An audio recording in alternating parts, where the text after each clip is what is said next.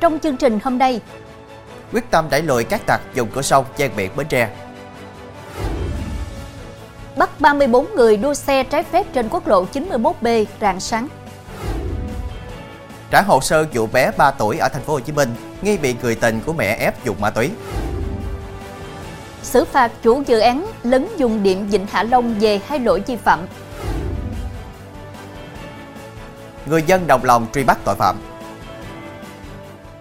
Quý khán giả đang theo dõi chương trình Cửa sổ Đồng bằng phát sóng lúc 18 giờ mỗi ngày trên đài phát thanh và truyền hình Bến Tre.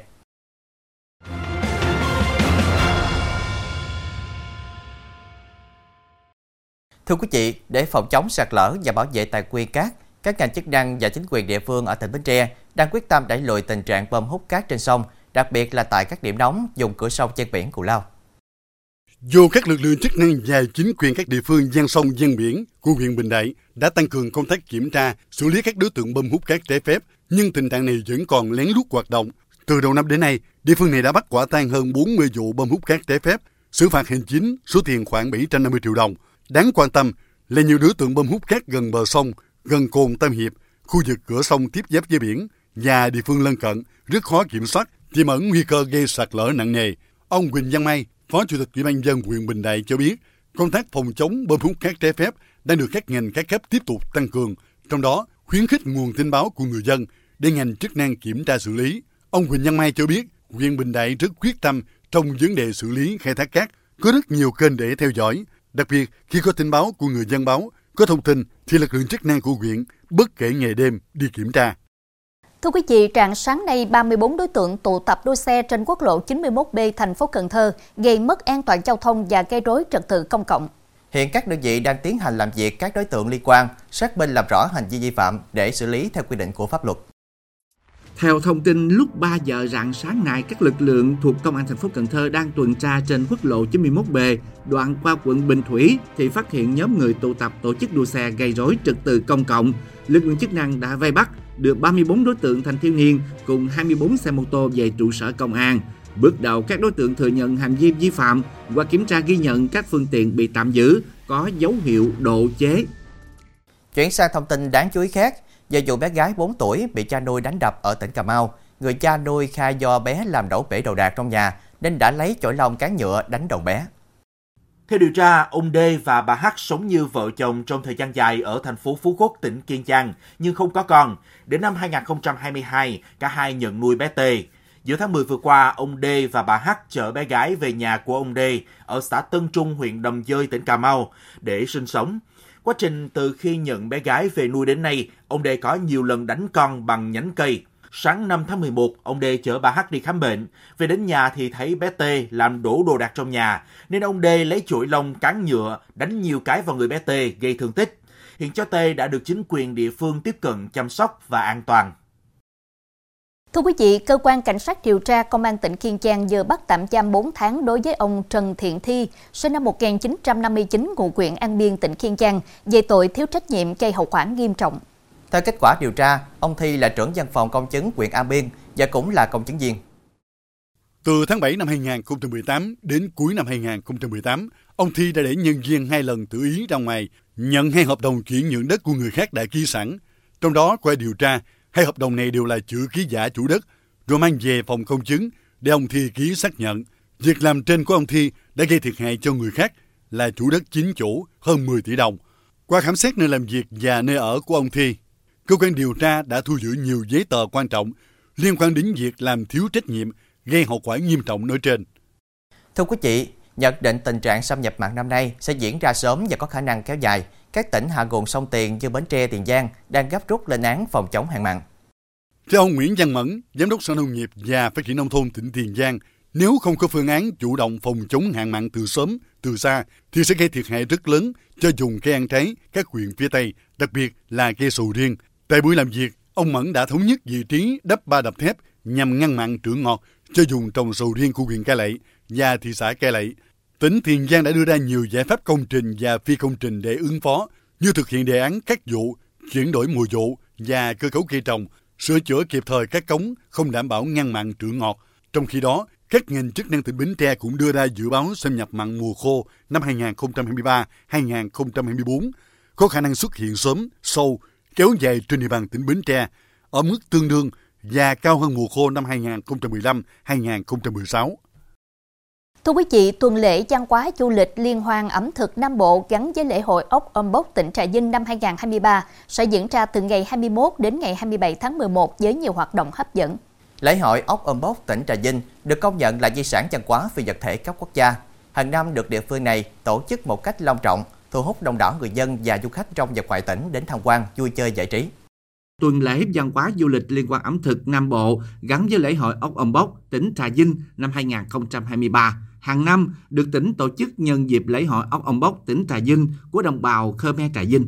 Dự kiến có 17 hoạt động nổi bật như không gian ẩm thực Nam Bộ tỉnh Trà Vinh năm 2023, trình diễn cách làm bánh, giới thiệu các món bánh dân gian đặc trưng truyền thống Nam Bộ của tỉnh Trà Vinh để phục vụ khách tham quan. Lễ hội diễn ra trong 7 ngày từ 21 tháng 11 đến 27 tháng 11 năm 2023. Tại đây, du khách có cơ hội tìm hiểu về đời sống sinh hoạt của người đồng bào dân tộc, tham gia trải nghiệm làm cốm dẹp, bánh dân gian, đũa ghe ngo. Trong khuôn khổ tuần lễ còn diễn ra hội chợ xúc tiến thương mại sản phẩm công nghiệp nông thôn và ô cớp của tỉnh Trà Vinh với 300 gian hàng của các doanh nghiệp trong và ngoài tỉnh. Trong phần sau sẽ có Thành phố Hồ Chí Minh phạt tiền 8 người trên xe tang diễu phố Nguyễn Huệ đêm Halloween. Bất kể trộm chạy phân cách ở đường dẫn cao tốc thành phố Hồ Chí Minh dầu dây.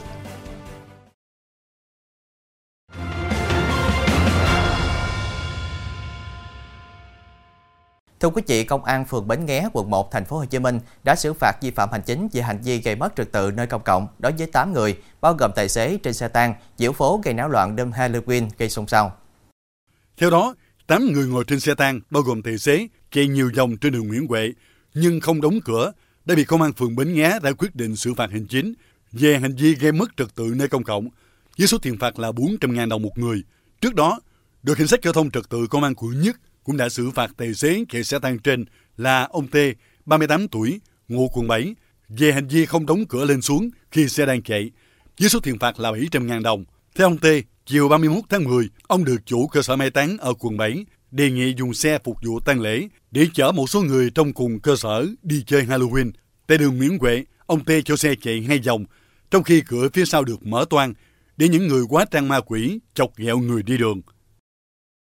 Thưa quý vị, nhiều vị trí chạy phân cách ở đường dẫn cao tốc thành phố Hồ Chí Minh Long Thành Dầu Dây, đoạn qua địa bàn thành phố Thủ Đức, thành phố Hồ Chí Minh bị mất trộm trong thời gian qua. Theo ghi nhận, đoạn đường dẫn cao tốc này có mật độ xe ô tô, xe đầu kéo và xe máy lưu thông dày đặc. Việc mất giải phân cách này làm cho nhiều người dân lo ngại về an toàn giao thông. Theo ghi nhận, đoạn 4 km đường dẫn cao tốc thành phố Hồ Chí Minh Long Thành Dầu Dây hướng từ đường Mai Chí Thọ đến đường Võ Chí Công và ngược lại, đoạn qua địa bàn phường An Phú và phường Phú Hữu thành phố Thủ Đức có khoảng 15 vị trí giải phân cách bị mất trộm. Chiều qua, công an phường Phú Hữu thành phố Thủ Đức vừa bắt giữ một thanh niên là nghi phạm trong vụ việc. Người này bị bắt giữ khi đang lái xe máy chở nhiều trụ chữ T, ống thép như là tài sản tại giải phân cách đường dẫn cao tốc. Hiện vụ việc đang được cơ quan chức năng tiếp tục điều tra làm rõ. Thưa quý vị, hôm qua tòa án nhân dân huyện Hóc Môn, thành phố Hồ Chí Minh mở phiên xét xử và quyết định trả hồ sơ để điều tra bổ sung vụ bé trai 3 tuổi nghi bị ép sử dụng ma túy. Nguyễn Thảo Nguyên, 23 tuổi, mẹ ruột cháu bé và người tình là Lê Văn Bậm, 44 tuổi, bị xét xử về tội hành hạ người khác. Ngoài ra, Bậm còn bị cáo buộc thêm về tội tàn trữ trái phép chất ma túy. Tại phiên tòa, cả hai bị cáo thừa nhận đã nhiều lần sử dụng ma túy đá chung cùng với một người phụ nữ khác. Riêng ngày 15 tháng 4 năm 2022, sau khi sử dụng ma túy, Bậm đã cho cháu T 3 tuổi, con ruột bị cáo Nguyên, ngậm, hít dụng cụ sử dụng ma túy đá mà mình vừa sử dụng xong. Bị cáo Bậm cho rằng hành vi trên chỉ là đùa giỡn với cháu bé và không nhớ rõ bên trong tủ còn ma túy không hay chỉ có khói. Ngoài ra, Bậm thừa nhận hành vi hành hạ cháu bé chỉ vì lý do bé quấy khóc không chịu ngủ. Còn bị cáo Nguyên cho rằng việc bị cáo Bậm cho con trai mình hút ma túy là giỡn để quay clip. Trước đó, trong quá trình điều tra, người mẹ này khai thấy thích thú khi nhìn Bậm hành hạ con trai nên quay clip gửi cho bạn bè xem để giải trí. Hội đồng xét xử nhận định Bậm có dấu hiệu phạm tội tổ chức sử dụng trái phép chất ma túy. Ngoài ra, Bậm và Nguyên còn có dấu hiệu của tội lôi kéo người khác sử dụng trái phép chất ma túy. Từ đó, hội đồng xét xử quyết định trả hồ sơ để điều tra bổ sung. Thưa quý vị, từ tháng 3 đến tháng 11, nhà một người dân ở quận Phú Nhuận, thành phố Hồ Chí Minh 9 lần bị người lạ khủng bố bằng cách tạt chất bẩn. Công an phường 2 quận Phú Nhuận đang truy xét những người liên quan làm rõ vụ việc.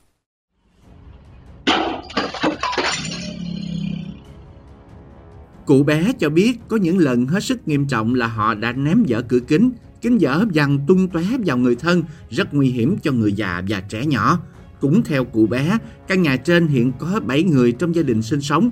Nguyên nhân rất có thể xuất phát từ việc cháu ngoại bà từ lâu đã ra ở riêng, vay tiền bên ngoài rồi không có khả năng trả nợ. Vụ việc này đang được công an khẩn trương làm rõ. Thưa quý vị, Công an thành phố Dĩ An, tỉnh Bình Dương đang điều tra nguyên nhân một nam tài xế xe ôm công nghệ chết trong phòng trọ. Nạn nhân là anh Lê Xuân Tê, tài xế xe ôm công nghệ, 33 tuổi, quê Ninh Thuận. Hiện thi thể nạn nhân đã được chuyển về nhà xác để khám nghiệm tử thi, phục vụ công tác điều tra làm rõ. Thông tin ban đầu một số người bạn làm chung không thấy anh Tê đi làm gọi điện thoại không nghe máy nên trưa qua họ tìm tới phòng trọ của anh này trên đường Phan Đăng Lưu, phường Dĩ An, thành phố Dĩ An. Tại đây anh Tê được phát hiện nằm tử vong trên ghế bố trong phòng trọ. Nhận tin báo công an thành phố Dĩ An có mặt khám nghiệm hiện trường, lấy lời khai nhân chứng. Theo một số người ở chung khu trọ tối 5 tháng 11, thấy anh Tê đứng phơi quần áo trước phòng, thế nhưng đến trưa qua thì phát hiện sự việc trên. Hiện vụ việc đang được điều tra làm rõ. Thưa quý vị, sáng nay, Chánh Thanh tra Sở Tài nguyên và Môi trường Quảng Ninh Nguyễn Văn Triều đã ký quyết định xử phạt vi phạm hành chính đối với công ty trách nhiệm hữu hạn Đỗ Gia Capital, chủ dự án khu đô thị tại khu 10B, Quang Hanh, thành phố Cẩm Phả, Quảng Ninh. Với hai hành vi vi phạm được đoàn liên ngành chỉ ra sau khi kiểm tra thực tế, công ty Đỗ Gia Capital bị xử phạt 125 triệu đồng. Theo quyết định xử phạt, công ty trách nhiệm hữu hạn Đỗ Gia Capital, chủ đầu tư dự án đô thị 10B ở thành phố Cẩm Phả đã không công khai báo cáo đánh giá tác động môi trường của dự án. Báo cáo được Ủy ban dân tỉnh Quảng Ninh phê duyệt ngày 15 tháng 6. Với vi phạm này, chủ đầu tư bị phạt 35 triệu đồng. Ngoài ra, chủ đầu tư chưa thi công hệ thống kè bao quanh nhưng đã đổ đất đá xuống vùng nước ven bờ thuộc ranh giới quy hoạch dự án, chưa nạo vét bùn tại vị trí đổ đất, khiến lượng bùn bị thủy triều cuốn ra xa. Hành vi này bị phạt 90 triệu đồng. Trong 10 ngày kể từ khi nhận quyết định, chủ đầu tư có trách nhiệm nộp phạt, đồng thời công khai báo cáo đánh giá tác động môi trường. Chuyển sang thông tin đáng chú ý khác, do tin vào mê tín dị đoan, một cô gái trẻ ở thành phố Hà Nội đã bị kẻ xấu lừa đảo chiếm đoạt hơn 80 triệu đồng bởi chiêu trò bùa ngải xe duyên. Sau khi điều tra, Công an thành phố Bắc Ninh, tỉnh Bắc Ninh vừa ra quyết định tạm giữ hình sự đối với Cao Thị Trang, 32 tuổi, quê Lạng Sơn, tạm trú thành phố Bắc Ninh để làm rõ hành vi lừa đảo chiếm đoạt tài sản. Trước đó, đối tượng Trang sử dụng tài khoản TikTok bình luận nội dung liên quan đến bùa ngải. nhà già cả tin chị H ở quận Nam Từ Liêm, thành phố Hà Nội có nhu cầu làm bùa ngải nên đã nhờ Trang giới thiệu thầy làm lễ say duyên. Lợi dụng vấn đề mê tín dị đoan, Trang đã dùng thủ đoạn gian dối yêu cầu chị H liên tiếp chuyển khoản 6 lần với tổng số tiền hơn 83 triệu đồng để làm lễ giải bùa ngải xe duyên. Tại cơ quan điều tra, Trang thừa nhận toàn bộ hành vi phạm tội và khai sử dụng số tiền chiếm đoạt được vào mục đích chi tiêu cá nhân. Thưa quý vị, hôm qua, toàn bộ 8 tấn cá coi thả xuống hồ Đầm Đông thuộc phường Quảng An, quận Tây Hồ, thành phố Hà Nội đã được chuyển đi khỏi hồ. Trước đó, lãnh đạo quận Tây Hồ đã yêu cầu phường Quảng An thành lý hợp đồng với doanh nghiệp thả cá coi để chuyển sang trồng sen nhằm duy trì làng nghề. Sau khi được đưa lên bờ, cá sẽ được thả vào các bể sụp oxy, đưa lên xe tải, vận chuyển ngay sang khu vực thung lũng Hoa Hồ Tây, cách đó không xa. Được biết trong tháng 11 năm 2023, Hồ Đầm Đông sẽ được đấu thầu phục vụ mục đích trồng sen. Hồ Đầm Đông rộng 3,5 hecta nằm trên phố Quảng Bá, phường Quảng An, quận Tây Hồ. Vào tháng 6 năm 2023, 8 tấn cá coi được một doanh nghiệp thả xuống hồ Đầm Đông. Đàn cá này được nhập từ Thái Bình. Ngay sau khi đàn cá được thả xuống hồ, đã thu hút nhiều người dân đến vui chơi. Trong phần sau của chương trình, Chú chó khổng lồ nặng gần 100 kg ở Nga. chương mục góc nhìn, người dân đồng lòng truy bắt tội phạm.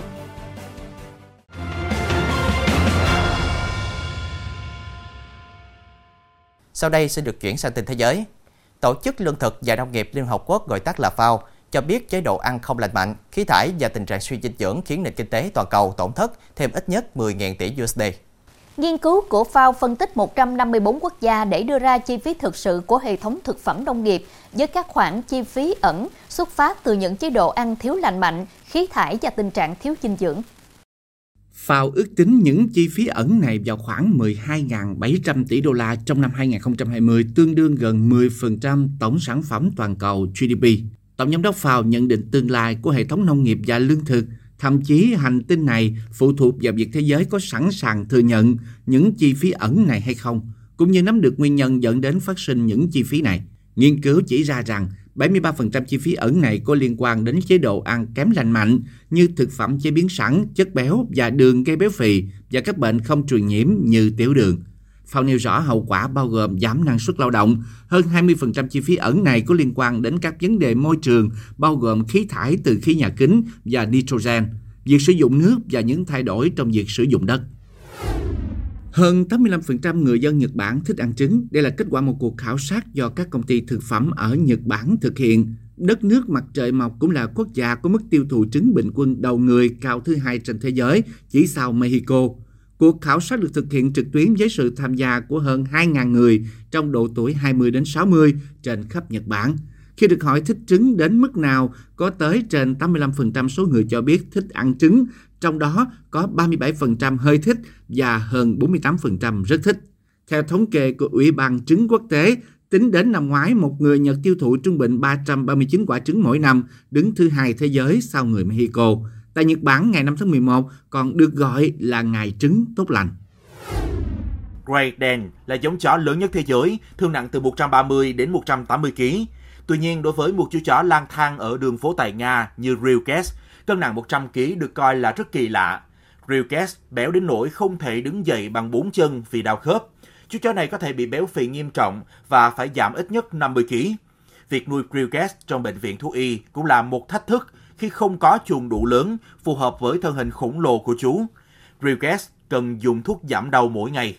Mặc dù chú chó đã bắt đầu giảm cân, có thể tự đứng dậy nhưng vẫn không thể di chuyển và phải hỗ trợ bằng xe đẩy. Chú chó này cũng rất tình cảm, thích được vuốt ve. Nhiều người yêu động vật đã quyên góp tiền để hỗ trợ nỗ lực của các tình nguyện viên. Họ hy vọng Rilkes sẽ được một gia đình tốt bụng nhận nuôi.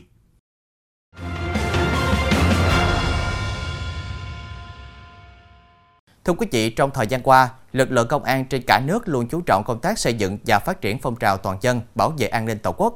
Qua đó xuất hiện nhiều điển hình dũng cảm truy bắt tội phạm, góp phần bảo đảm an ninh trật tự ở địa bàn dân cư. Trường hợp cha con cùng bắt trộm trên địa bàn huyện Châu Thành tỉnh Tiền Giang mới đây là một trong những điển hình. Đó là cha con ông Trần Văn Triều, sinh năm 1966 và anh Trần Thanh Tuấn, sinh năm 1996, ngụ ấp Tây 2, xã Long Định, huyện Châu Thành, tỉnh Tiền Giang. Vào đêm 23 tháng 10, cha con ông Triệu đã dũng cảm truy bắt đối tượng trộm cắp tài sản, giao cho công an xã Long Định, huyện Châu Thành.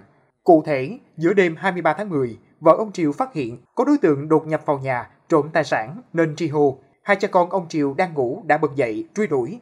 Đối tượng bỏ lại tài sản để chạy thoát thân. Ông Triều và anh Tuấn quyết tâm truy đuổi khoảng 100 mét thì bắt được đối tượng giao cho công an xã Long Định, huyện Châu Thành.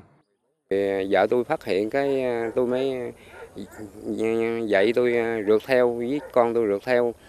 À, bắt đối tượng trộm được rồi à, để bảo vệ cho đồ cho trong gia đình với lại chòm sớm cái quyết tâm của tôi sẽ phải bắt được mới được.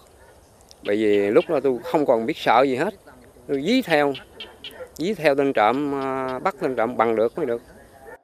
Công an xã Long Định sau đó bàn giao đối tượng cho công an huyện Châu Thành thụ lý điều tra theo thẩm quyền. Qua điều tra, đối tượng khai tên Nguyễn Công Lực, sinh năm 1977, đăng ký thường trú tại khu phố 11, phường 6, thành phố Mỹ Tho, nhưng hiện sống lang thang, không nơi cư trú ổn định. Lực khai nhận, đối tượng đi bộ qua các tuyến đường đan thuộc xã Long Định, huyện Châu Thành, tìm tài sản để trộm. Khi đến ấp Tây 2, Lực thấy một ngôi nhà đang xây chưa gắn cửa nên liền lẻn vào trộm hai điện thoại di động. Sau đó tiếp tục đột nhập vào nhà ông Triều, trộm một điện thoại di động và một túi sách bên trong có trên 14 triệu đồng. Khi chuẩn bị tẩu thoát thì bị vợ ông Triều phát hiện, tri hồ và Lực đã bị cha con ông Triều bắt giữ. Tinh thần quyết tâm truy bắt tội phạm của ông Trần Văn Triều và anh Trần Thanh Tuấn đang được công an huyện Châu Thành nhân rộng trong phong trào toàn dân bảo vệ an ninh tổ quốc trên địa bàn huyện. Thực tế trong thời gian qua, có rất nhiều tấm gương quần chúng dũng cảm truy bắt tội phạm được ghi nhận khen thưởng, nhân rộng học tập. Điều đó khẳng định vai trò, vị trí quan trọng của phong trào toàn dân bảo vệ an ninh tổ quốc khi được phát huy mạnh sẽ góp phần giữ gìn tốt an ninh trật tự trên địa bàn dân cư. Thông tin vừa rồi cũng đã khép lại chương trình hôm nay. Hẹn gặp lại quý khán giả vào lúc 18 giờ ngày mai trên đài phát thanh và truyền hình Bến Tre. Chí Tình và Đoan Trang xin kính chào tạm biệt.